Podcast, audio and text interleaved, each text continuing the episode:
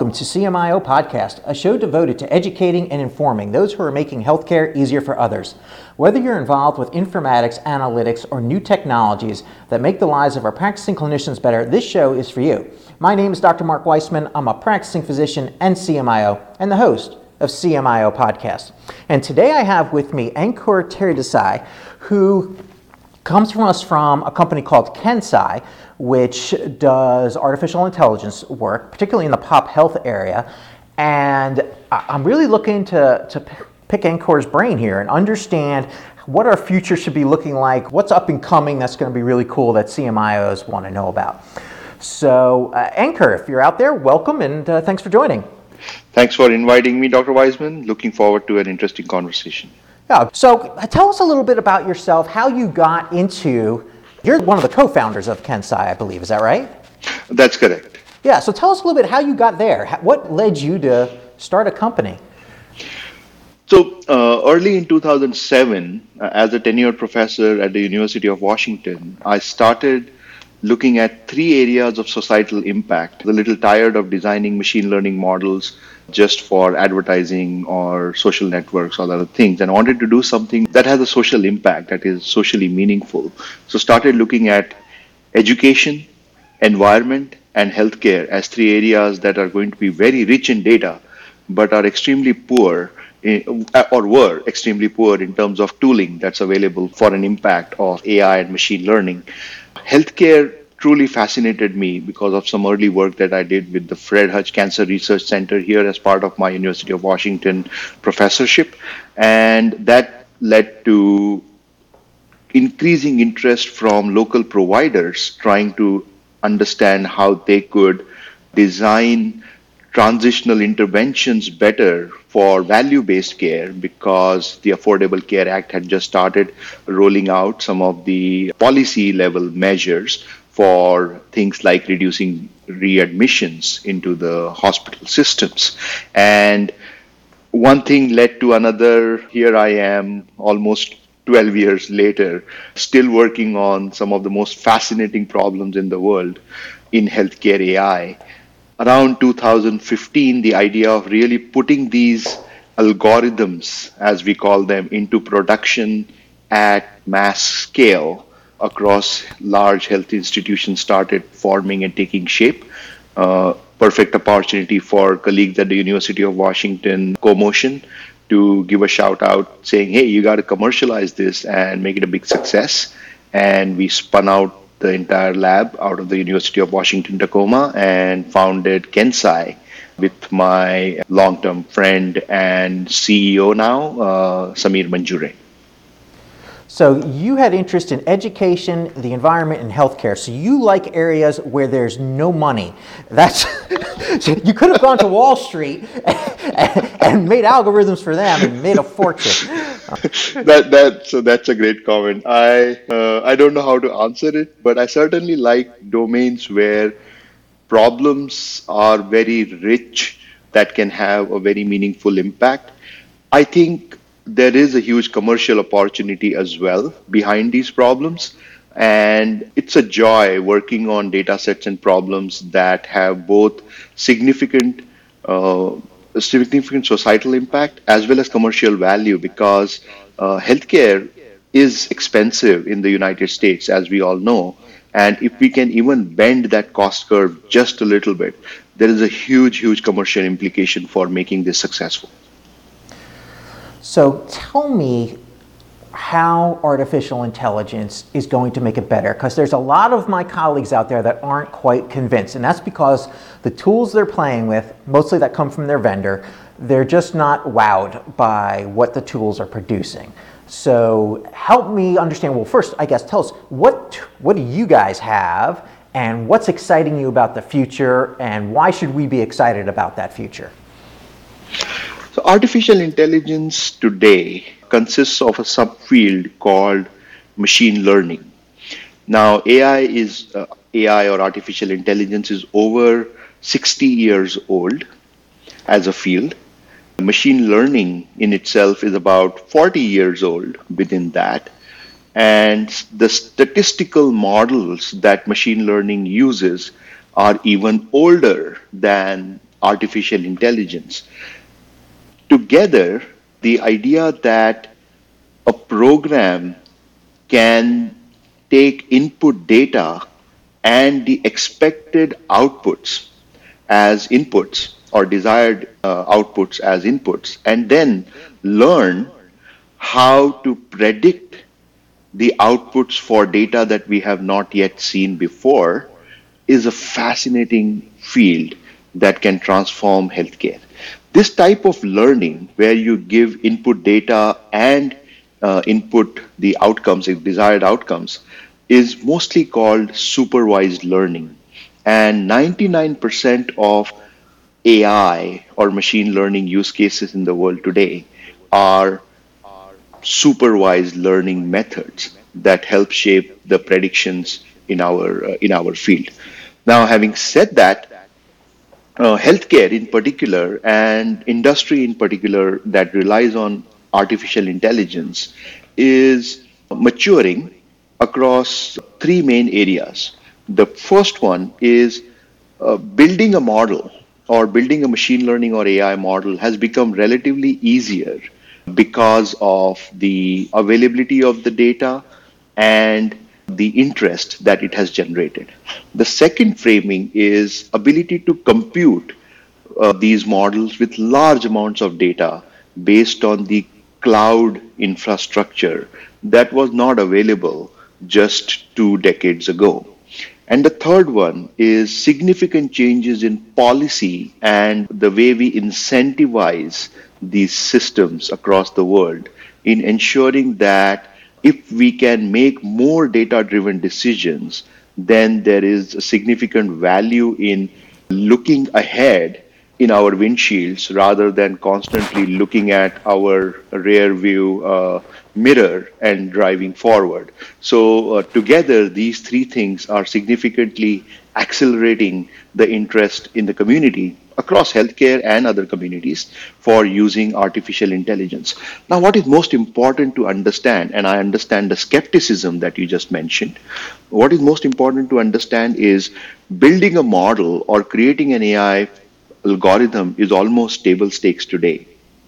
But what KenSci is doing very unique and very different in this space is it is for the first time for the world of healthcare helping operationalize these machine learning models and predictions at scale to help various use cases uh, that are uh, very important in solving problems like uh, operational flow for patients, for planning transitional interventions in order to ensure that the most at risk patients are serviced appropriately. And then on the cost side, really trying to understand uh, how we can understand utilization and cost better at a population health level so that we can early predict those, those medium cost utilizers that are going to become high cost a few years down the road. I think what you said really is important about the companies that are doing this well, in my opinion, are the ones that are helping the organizations operationalize the intervention. The algorithm is giving guidance, but it doesn't really change the trajectory of a patient. That's the operational mm-hmm. side of this. And I think what the EMR vendors are doing is they're giving us the tools. We, we have algorithms. I, where I work in an Epic shop, and mm-hmm. so uh, we, we get predictive algorithms from Epic but I don't think we're getting excited about the outcomes because we're just looking at some numbers and then hoping that that's the magic wand. We just sprinkle some of those numbers around, those algorithms, just add them to what we do, and instantly we're going to have better outcomes. And obviously, that's not happening. So, the expertise on what's working and what's not working in the operational space, I think, is so important. Is there someone out there that, that you're allowed to speak about that you've helped and can give an example of how this stuff works?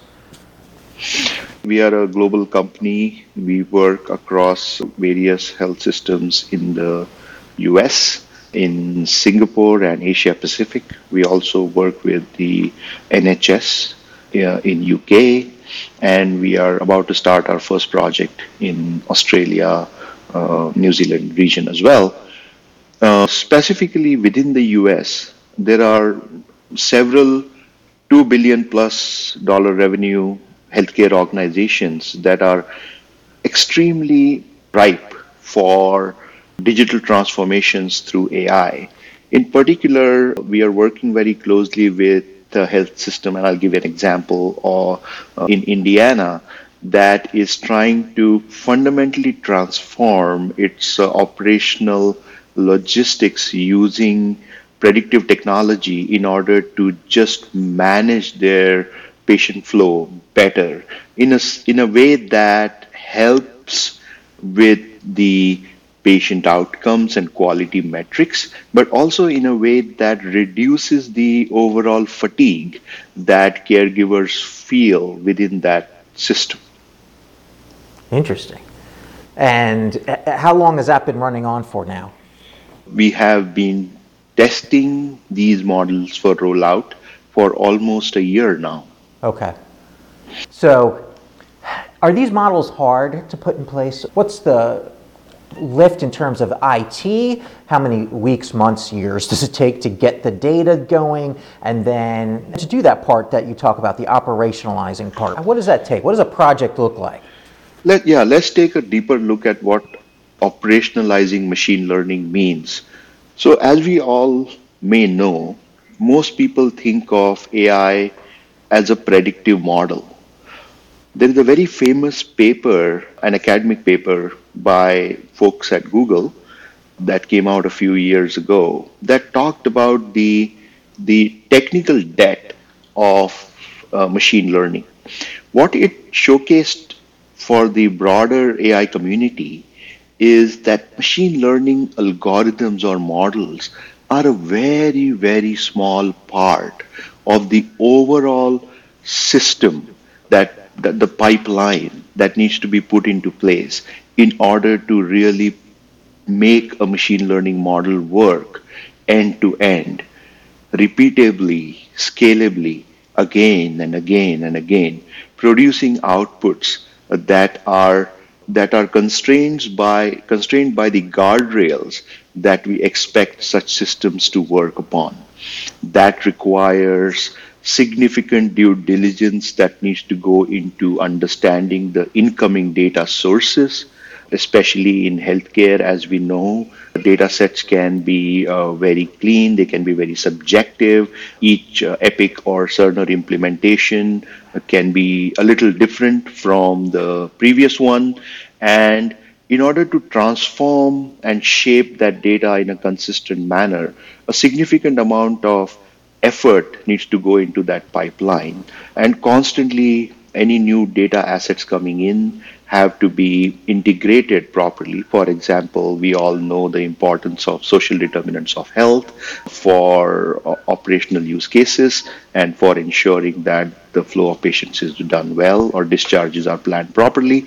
This this this pipeline ensures that such integration is done in a manner that the output that the machine learning models are generating are consistent and uh, repeatable across populations. And then on the output side, there is significant rigor that needs to be placed on the machine learning models and the risk scores that we generate for different patients, uh, for members, in case of uh, cost and utilization for payers.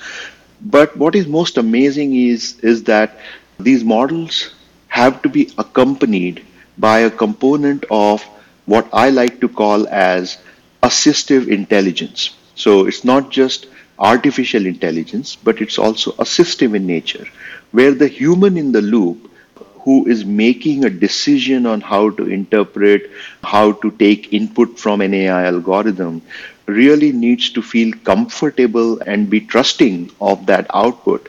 In order to do so, in order to really make that artificial intelligence assistive, KenSci has significantly invested in tooling that allows us to produce accompanying explanations, accompanying guardrails in order to ensure that when the predictions are made, they are made in a manner that are assistive to the human and not robotic in nature uh, that are completely automated without any governance around those models. So when you look at the entirety of the pipeline and what the KenSci platform is working towards, you start seeing the fascinating picture of not just one AI model working in isolation, but really a combination of uh, cutting edge technologies bringing this data integration, data transformation, uh, feature generation, and then the machine learning models and output generation that is assistive in nature. The sales cycle for health IT can be really long. I've been involved, it's gone on over a year, year and a half sometimes when you're looking to bring in a new technology. Typically, CMIOs want to move these solutions forward sooner rather than later so that we can help our providers deliver the better care. And the operations teams tend to have a, a window that they're looking to get things done in three to six months. So, what words of wisdom can you enlighten us with here to help us get key stakeholders on board to make that sales cycle perhaps a little shorter? Mm, that's a very interesting question because it attacks the problem of explaining the value of product to a wider audience. Typically, healthcare sales cycles for technology vendors and partners include straddling across multiple C level personas in the health system.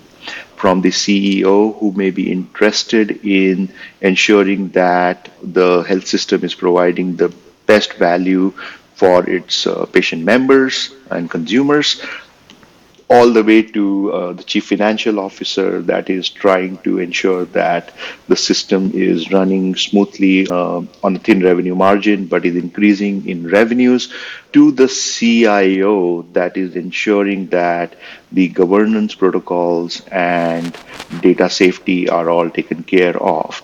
And in between all of this are the CMO and the CMIO that are really trying to find out those key impactful use cases that can be very successfully operationalized and put into production across the system such that the benefit and the value of AI comes back to the the use case that is going to give most value to the health system.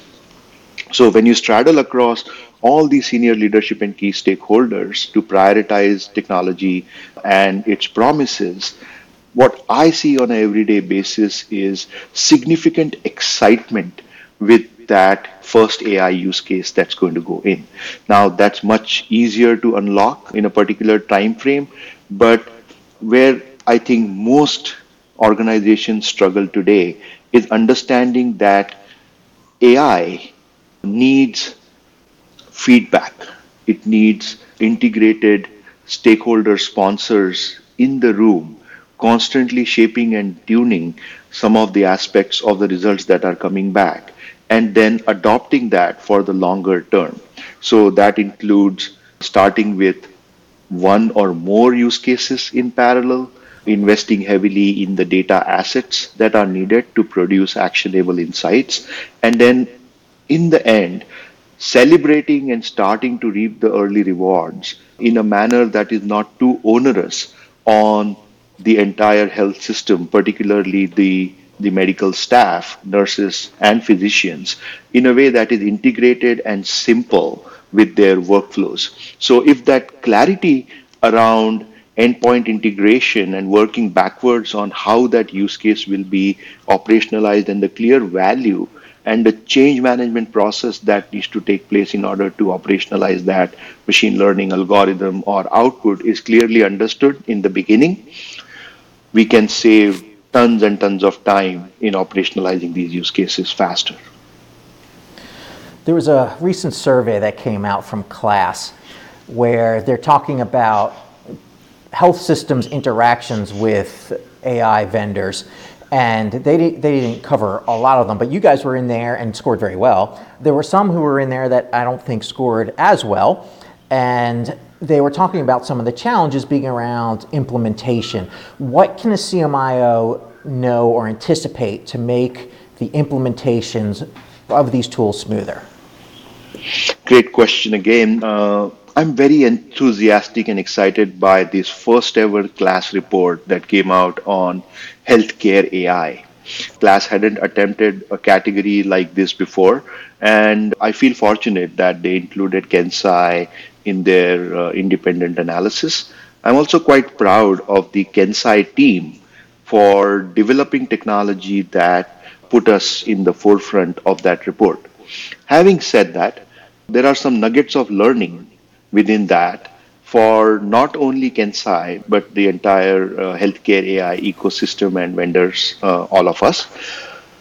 The, the CMIOs need to, in my opinion, focus heavily on the data assets and their mapping to the operationalization of those use cases.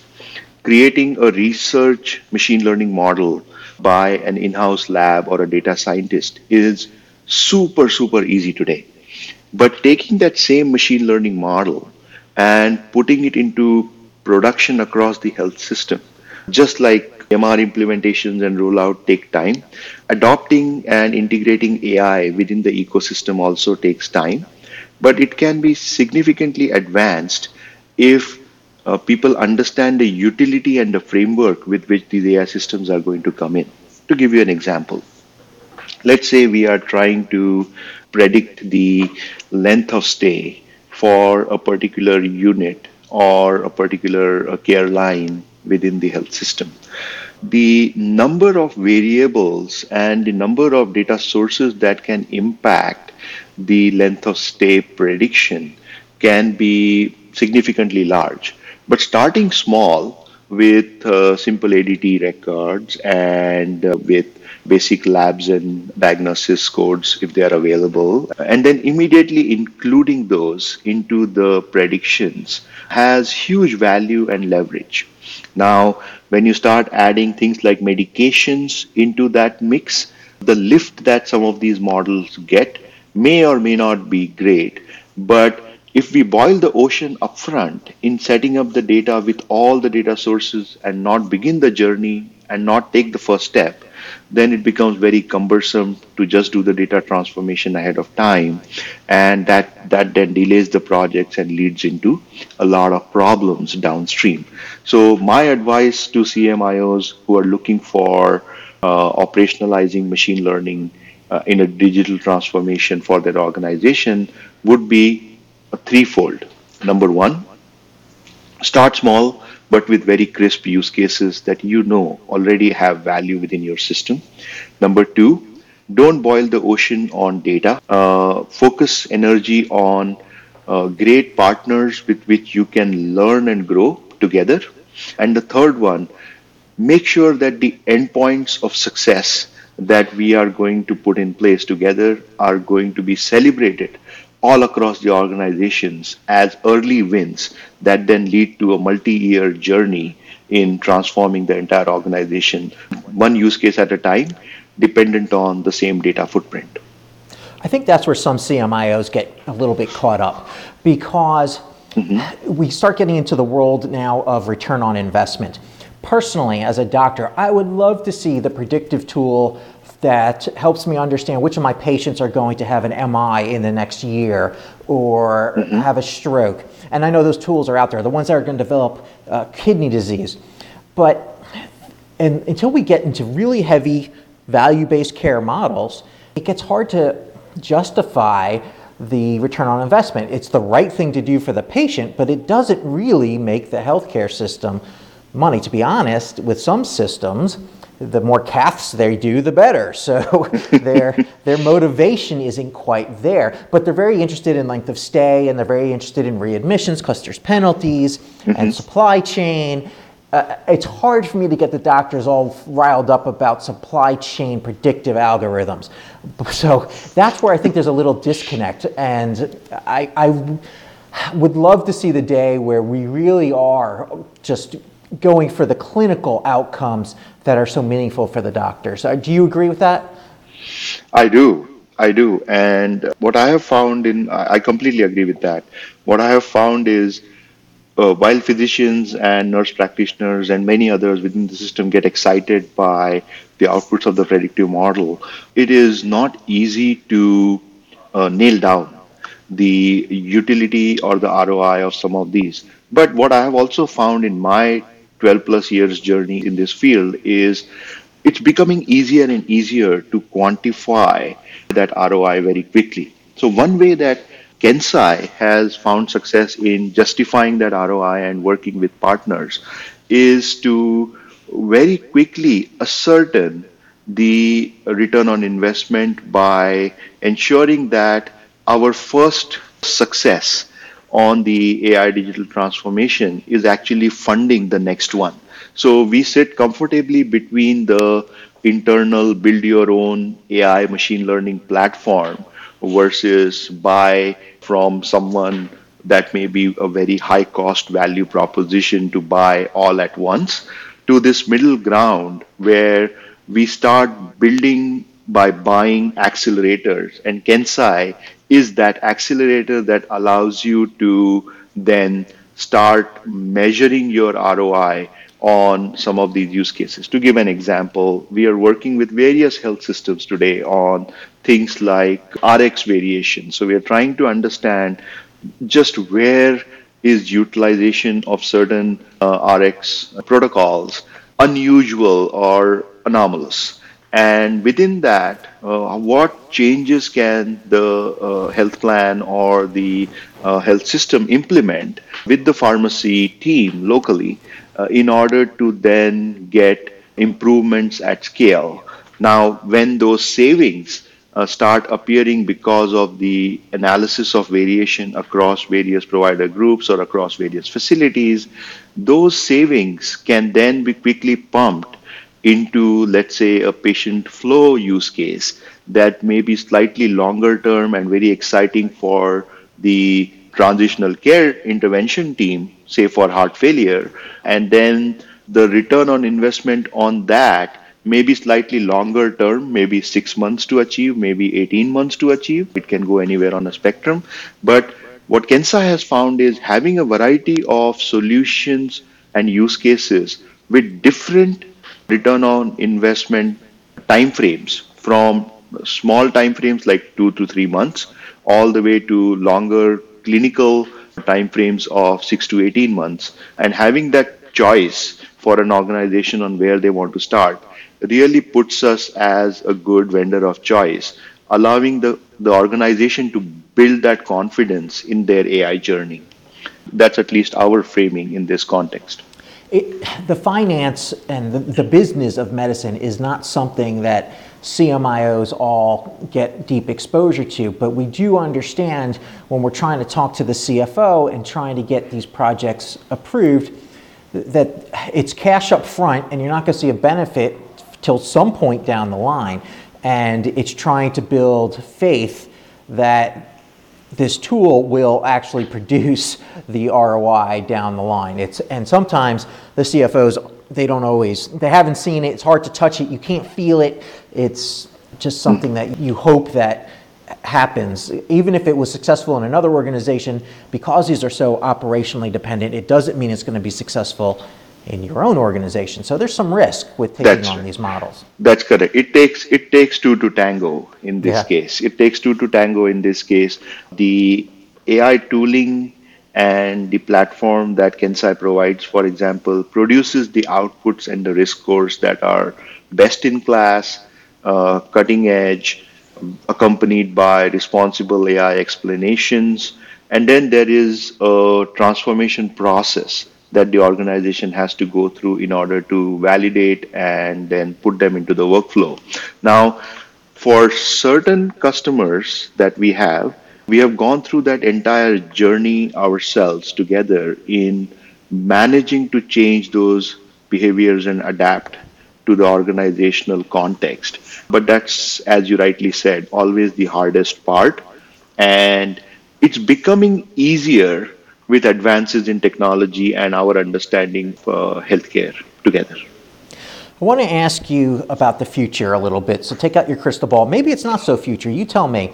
Genomics has been a buzzword, but are we there yet where you can predict my risk for Alzheimer's, cancer, MI? Based on DNA. Do we have enough DNA data out there to start doing this? Are health systems moving this way? What's, is that the future? Help me understand how genomics and AI play together. Uh, another great question, though I am not the best expert in machine learning for bioinformatics or genomics. What I have heard and my own discussions with some of the leading experts on genomics is the real magic lies in integrating genomic data with clinical data and social determinants of health. Once you have these three data sources working in tandem towards completing the patient profile in some way, a lot of good can come from the the information that a gene marker provides in order to then facilitate the care. Also, the utility of genomic data sets, especially from an AI perspective, is very targeted and functional towards certain types of diseases. Some of them you mentioned already, and some of them are things like uh, cancer, where uh, understanding how the therapy will respond to a particular gene marker that may or may not be present in a human body actually helps design some of the uh, interventions and solutions. Though uh, commercially, these techniques are not yet available at mass scale, but there is significant interest in helping grow that commercial validity of such tools. Our genes are not just, even though we get our genes from our biological parents, context and our societal factors do trigger the phenotype of expressions of these genes significantly.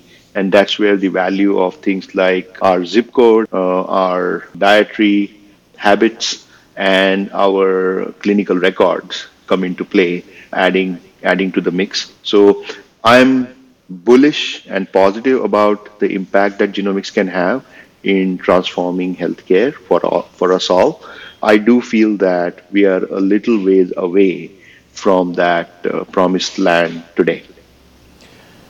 It's great to get that insight from you because obviously it's not something I do on a daily basis. So at least understanding what the potential is, the future out there, that's very interesting uh, stuff. So I don't want to keep you, uh, I've already kept you past what I said I would, so I don't want to keep you too much longer. But if people wanted to understand more about how to work with KenSci, how would they reach out, connect to you or the company to do more? We are on the web at uh, kensci.com. Uh, my uh, personal email address is ankur ankur at kensci. Uh, I'm always open and available for conversations and meetings. I, I frequently am invited to speak at some of the world leading forums for healthcare machine learning. Happy to participate. I'm also on Twitter at Ankur T, A N K U R T, and uh, folks can reach out. Uh, thank you again for coming on. I think this has been a great conversation. Great. And, Thanks again for the opportunity.